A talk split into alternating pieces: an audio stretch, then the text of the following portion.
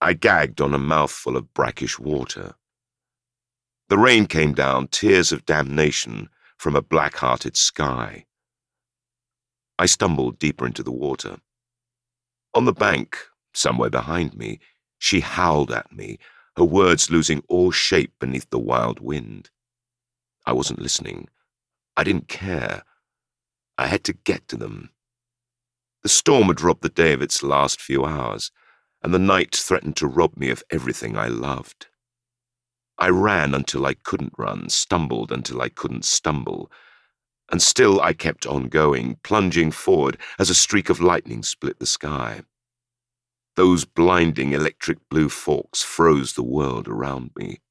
All the ugliness of it was trapped in those tines, the stark angles and the contrast of deep shadow that gathered around the monster and the woman I loved, too far away to save. I sank deeper into the water, fear flooding through my senses, until the only thing I felt was cold. And still I kicked and swam and dragged myself on, deeper into the lake, still so far from the other side. The rain lashed at the bleak landscape, hiding so much of it from me. Shouting and sirens were muffled beneath the storm. I swallowed water with every step I took.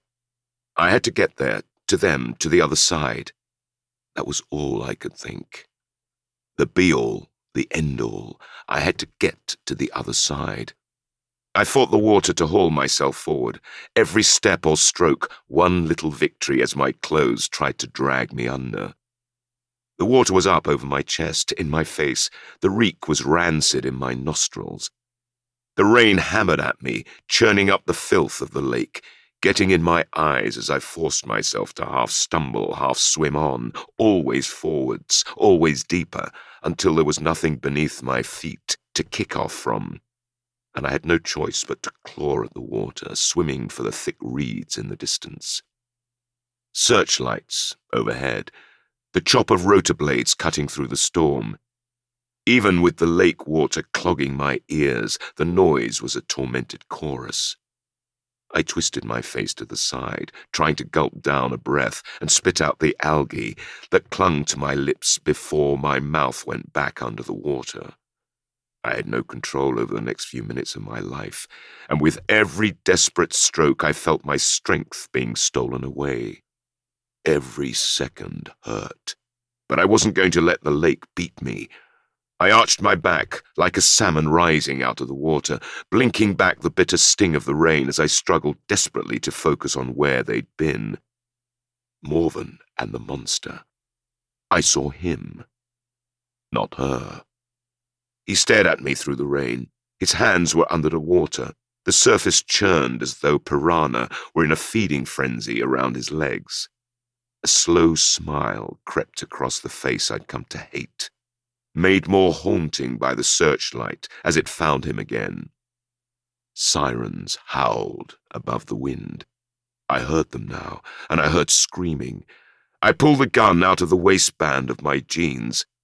It was heavy in my hand, heavier than it had any right to be, as though the bullets inside it were already weighed down by the life they were destined to take.